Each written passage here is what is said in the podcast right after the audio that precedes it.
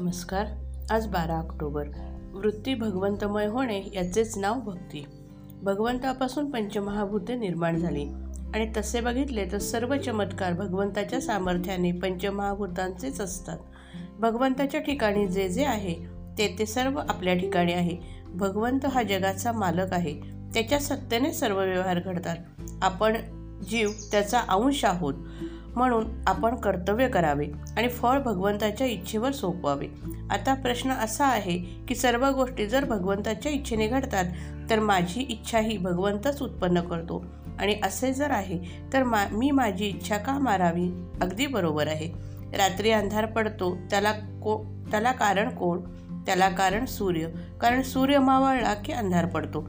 याचा अर्थ असा की ज्याप्रमाणे प्रकाशाचे कारण सूर्य आहे त्याचप्रमाणे अंधाराचे कारण पण सूर्यच आहे. फरक इतकाच की प्रकाशाचे कारण तो असणेपणाने आहे आणि अंधाराचे कारण तो नसणेपणाने आहे. हे जसे खरे तसे माझ्या इच्छेचे कारणसुद्धा भगवंतच आहे पण तो नसणेपणाने कारण आहे इतकेच. सारांश भगवंताचा विसर पडला की माझी इच्छा जन्म पावते. म्हणून ज्याला भगवंत हवा असेल त्याने त्याचे स्मरण करावे आणि आपली इच्छा त्याला अर्पण करावी. आपली देहबुद्धी नष्ट झाली की भगवंत ओळखता येतो. ज्याप्रमाणे इमारतीचा नकाशा कागदावर असतो त्याचप्रमाणे सगुण मूर्ती हेच आपले परब्रह्म. एकदा नकाशा पक्का झाल्यावर मग इमारत बांधणे जड जात नाही. सगुण मूर्तीचे ध्यान करावे. ब्रह्म निराकार आहे. त्याला आकारात आणणे ही चूक आहे असे कुणी कुणी म्हणतात. पण मी स्वतः जिथपर्यंत आकारात आहे तोपर्यंत सगुण मूर्तीचे पूजन आवश्यकच आहे. मी रामाचा आहे म्हणजे मी ब्रह्म आहे असे म्हणणे होय. तदाकार वृत्ती होणे याचे नाव अनुसंधान आणि अनुसंधानाने वृत्ती भगवंतमय होणे याचे नाव भक्ती. ब्रह्म सत्य आणि जगनमिथ्या याचा थोडक्यात अर्थ म्हणजे जग जसे आहे असे आपण समजतो तसे ते नाही.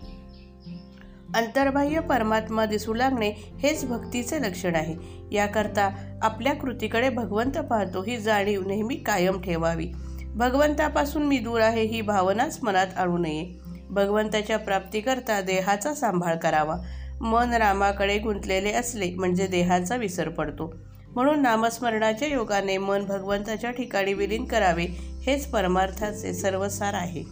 वेदांती ज्याला ब्रह्म असे म्हणतात त्यालाच भक्त नाम असे म्हणतात. श्रीराम जय राम जय जय राम.